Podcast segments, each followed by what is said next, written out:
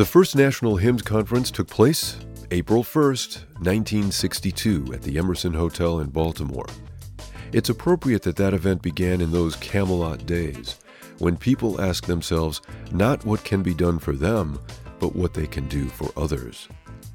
The seed from which today's HIMSS conference grew started with the thesis that an organized exchange of experience among members and other interested parties could promote a better understanding of the principles underlying hospital management systems. Consider then the thousands of insights, shared struggles, shared advice given and received over that half century of organized exchanges of experience that is the HIMSS Conference. Welcome to Steps to Value, a podcast that explores the intersection of people, processes, and technology in healthcare as the industry moves towards a value focused model. I'm your host, Rod Piechowski, and in today's episode, we'll explore the global trends in healthcare and health information technology, progress made, and challenges yet ahead with Steve Lieber, President and CEO of HIMSS. Steve also shares with us his insights on what is on top of everyone's HIT to do list. All that and more coming up on Steps to Value.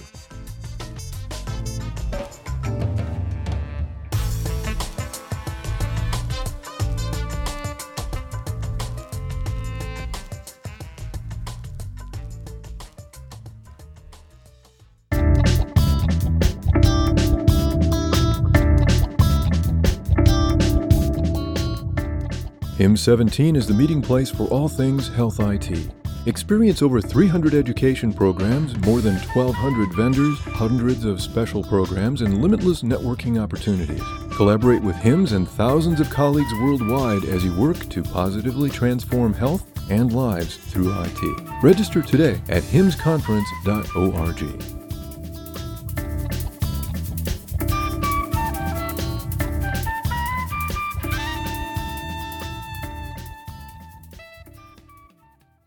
I'm here with Steve Lieber, President and CEO of HIMSS. Steve, thank you very much for joining us. Thank you, Rod. Pleasure to be here. Well, as you think about the last, let's say, 15 years or so of the progress we've made in the global digitization of healthcare delivery and access and and what we're doing with with um, information technology. Where do you think we've made the most progress, and and where do we have opportunities to make more? The the place where we've made the biggest progress? Really is at the more fundamental, basic level of electronic medical records. If we look back in 2004, uh, the level of adoption of a substantial, comprehensive electronic medical record platform was pretty low, uh, very low in physician practices. 2009 comes along, the incentive funding, meaningful use comes along, and we see just an incredible transformation. I mean, we've used that word a lot, but it really was a transformation in terms terms of the level of adoption in the United States uh, around electronic medical records. And, and that really has been the biggest thing that's occurred over the last 10, 15 years. And uh, have you has anything surprised you? Any anything unexpected along this you know, this during that same time period? You know, in, in reality, Rod, no, not really. Uh, we've all been in healthcare a long time, and we know how slow healthcare is to adopt and change. And so, uh, looking at what has happened uh, in terms of the last, um, oh, say six, seven years since uh, first meaningful use came out, uh, the adoption trajectory has been pretty uh, uh, well what one would expect. What we're starting to see, and this is kind of the sort of the look forward uh, that we want to uh, talk about also, I know today, uh, is the use of that data now. The we've we've digitized everything, and now what do we do with it? And so I, I think what may be a, a little bit surprising is very quickly we're moving into that area of analytics, and so that's a pleasant surprise, but not unexpected. So, from what you've witnessed, uh, We've seen a lot of changes here in the U.S., and yet this is not just a U.S. phenomenon. This is a global activity going on. Um, what can you? What are your thoughts on how maybe how some different countries have handled the implementation of IT, and are there any examples of you know that stand out in your mind as different yet effective approaches? Yeah, I, I, think there are two countries that I'll highlight, which are not usually on anybody's list of countries to go and look at when you're thinking about health information technology uh, and, and the progress that countries have made, those are the countries of Spain and Turkey. You know, we think about the Nordics and Scandinavian regions as historically being very strong, and they are very strong areas of IT adoption in healthcare. But they're the predictable ones, and they are the places to go and look at, at advancement and, and where people are, are kind of pushing uh, the needle a little farther than others. But in Spain, you've got a regional health system. Uh, every region has a fairly significant independence from the federal uh, bureaucracy. And in a couple of regions, particularly in Catalonia around uh, Barcelona uh, and along that eastern coast of Spain, the provinces along there have done a significant job in a very high level of IT adoption in a country not known for being an economic powerhouse. And, and we have a, they are, it's the country with our largest number of stage six, stage seven hospitals outside the United States. Uh, very admirable in terms of what uh, those provinces have done in terms of IT adoption and, and, truly achieving a very high standard of care as a result. And then you look at Turkey, another country that well known in the news, but not for healthcare or information technology.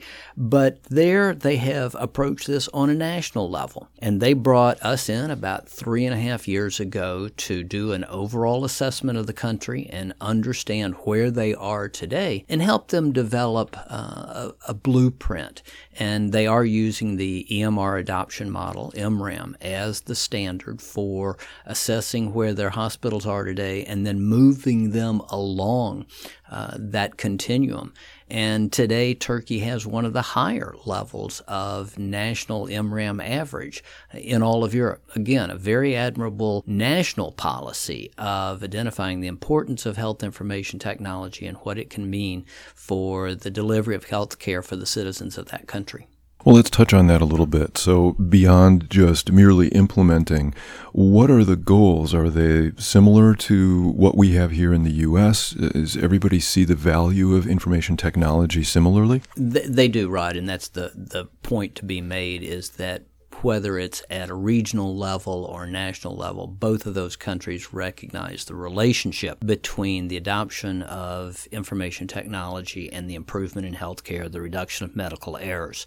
And it really is that understanding of value that results in a very comprehensive approach uh, on a regional or national level in terms of what IT can bring about in those institutions as well as in the physician practices.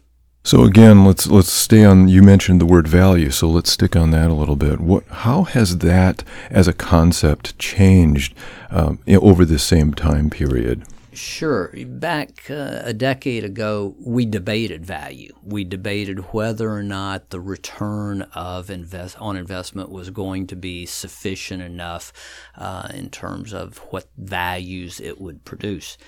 At least in the United States, I think we've gotten past that conversation. It's no longer a debate. It's what specifically are you trying to achieve? And so we're actually, I think, being smarter in terms of identifying what are the values we are trying to achieve and targeting specific uh, deficiencies that have been identified in an organization and, and working on those. Now, that's not necessarily the case everywhere. I was in Australia in the fall, and they are still having that debate about the relationship between the investment and the return. And in, from a, a an intellectual standpoint, they don't really debate the value, but uh, the cost. And it's a country where the investment level from federal and state governments is relatively uh, low and relatively stable. There's not big investment uh, coming through right now, although they are starting to show some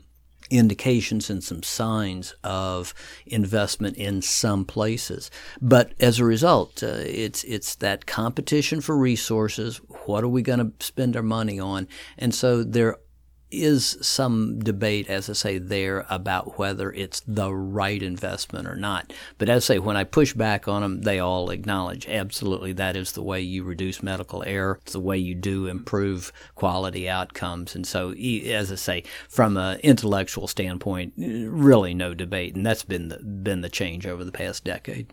Yeah, and and the well, what am I trying to get at here, Steve? It's the, the whole concept of return on your investment isn't the classic one acknowledged and re- recognized over decades and decades by accountants and things like that. It's not a strictly financial type uh, analysis.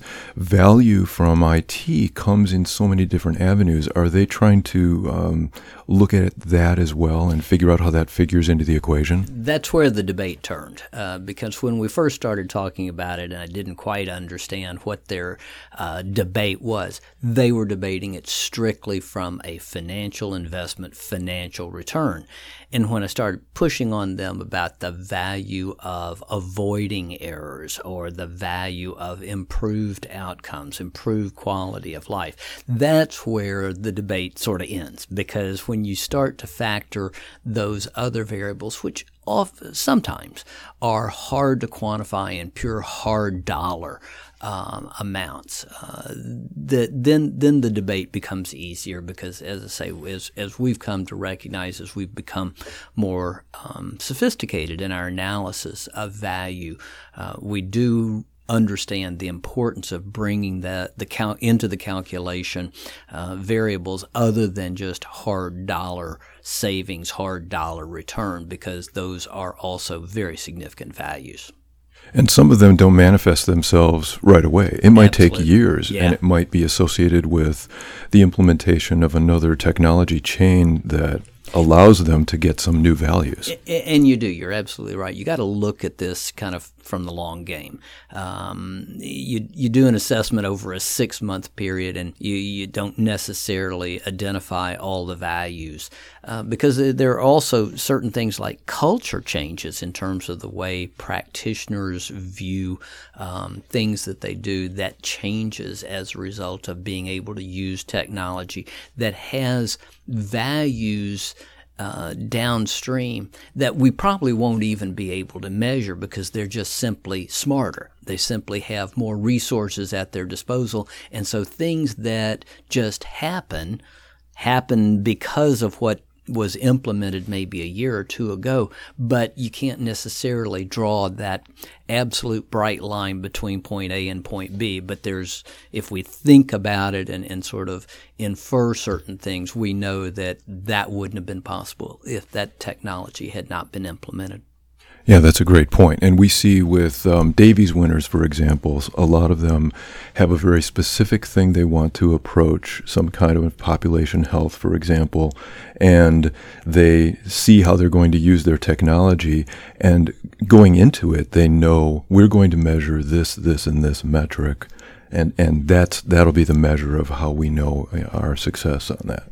Right on that specific point, but as I say, it's and, and you did as well. It's so important to also be thinking about other things that may result uh, from that implementation that are the the positive unintended consequences and values, and and that's the thing that I think sometimes we lose when we do uh, cost benefit analysis is that we measure the things that we set out to measure, and that's really very important for us to do. But sometimes there are other outcomes that we weren't even expecting that bring tremendous value uh, into the equation. And that's kind of a nice segue into the next question here. You you alluded to the future and planning. Uh, what right now do you think is at the top of everyone's health information technology to do list, if you will? Is it a policy or a technology or a process issue?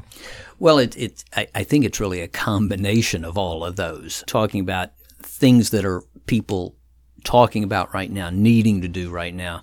we've got a negative and a positive that, that we can touch on. The positive one is analytics. Uh, the ability to take all of this data that's being digitized, the ability to share it across uh, multiple providers, the ability to do analysis on tens of thousands of patients and look at how their um, prognosis changed as a result of specific treatments, the, the sequencing of, of both people as well as diseases and, and such really produce such tremendous potential in terms of being able to do predictive analytics and, and truly create uh, care treatments and, and regimens that wouldn't even have been imaginable because you simply could never have done that much analysis over that many cases in order to come up with those kinds of, of answers. So that's the positive. The negative that we've got to be dealing with is security. Um, there's just a tremendous amount of challenge in the area of cybersecurity today that uh, really is is forcing us to spend a lot of time in what I'll call defensive maneuvers uh, versus more offensive maneuvers of around uh, analytics, data analytics. Uh, this is a place where we, we, we do have to protect ourselves. We have to protect our data, uh, and there are a lot of bad guys out there that have a different objective. Yeah, the the security thing has really come to the forefront of the discussion this year. This was a huge year for that with ransomware and everything. Um, obviously, you hear this from the people you talk to all the time. Uh, also, a global issue? Absolutely. It's not as prominent um, at this point at least publicly in other parts of the world as compared to the United States. I'm not as familiar if the breaches have been as numerous and as significant, but they are there, and it certainly is on everyone's mind. And and so you know, organizations are taking steps such as uh, preventing any connection to the internet uh, by clinicians and other employees, uh, except through independent devices that are not connected to the network, trying to you know plug every hole they can. And so yeah, it, it is an issue worldwide. As I say, I think the United States has been a bigger target, um, but that is likely to change, and others are going to be faced with exactly the same challenges we are in the United States. So, beyond analytics, eh, the opportunities that lie within analytics and the challenge of security, any other challenges that you see coming in the next year or two? Well, I, I think the rise of patient generated data is going to be another challenge. Um, it, probably one of those that shouldn't be so much of a challenge, but it will be. Right. Clinicians are going to have a little bit of difficulty dealing with patient generated data. Um, organizations are going to have a little trouble integrating it into um, their existing uh, platforms in a in a usable way. But we all are getting much more educated about our healthcare. Um, Dr. Google has been a, a, a, great resource for all of us, and, and hopefully that'll get smarter too. But yeah, I, I think that the patient generated data and the ability to collect data remotely and share that with uh, our clinicians is, is going to be uh, a bit of a challenge, but it, it produces, I think, a great deal of opportunity in terms of how I'm going to be treated and, and how my conditions are going to be dealt with in the future. And it's key to that patient centrism that we talk about. We want to see patients be able to be more involved in what's going on. And without that additional data coming from them, that's that's an unclosed loop. Absolutely. And and we are as consumers, we are going to demand, I think is probably the right word. We are going to demand that healthcare organizations be as consumer centric as my bank is, my airline is, everybody else, my all of my retail shopping, uh, you know, all of that is just so much easier today than it was 10, 15 years ago uh, with the use of uh, internet based electronic uh, transactions. We're going to demand that in healthcare, and that's going to, it, it, it probably will pick up speed as to how fast organizations are going to have to adopt to a more consumer centric mentality. Do you have time for one more question? Sure. All right. We we ask everyone we interview What's your favorite technological invention, and what do you think its impact has been on our culture? I've actually got two. Um, because the first one, nothing would be possible without it. And that was the invention of the microprocessor. I mean, if you didn't have that, none of this stuff works because absolutely you'd be yeah we'd we'd still have big mainframes and that sort of stuff, but it, the cost and such just simply wouldn't be possible. But that's kind of inside the box, and and so let me go outside the box in something that's really um, more of a, a daily sort of thing, and and it has to be the smartphone. I mean, there's just no two ways about it. I can do everything on that device that 10 years ago or so I could only do on my computer. And even then, it probably wasn't a laptop. It was a desktop. And so, you know, sitting in my pocket is such power in terms of my ability to do things, my ability to access information. Um, I can't think of anything that, that I rely upon more now than, than anything else. It's a very personal thing, and it's it's a computer that makes phone calls and does a hundred other things. Yeah, oh, you're right. Oh, by the way, I can also use it as a telephone. All right. Well, thank you very much. Steve Lieber is president and CEO of HIMSS. Thank you so much for joining us on Steps to Value. Thank you.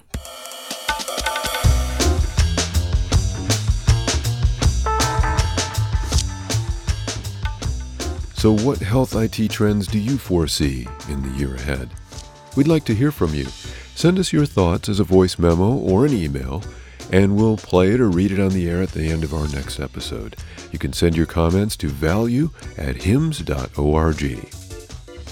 We'd like to thank our guest, Steve Lieber, President and CEO of HIMSS, for sharing his perspective on progress Health IT has made towards transforming the delivery of healthcare.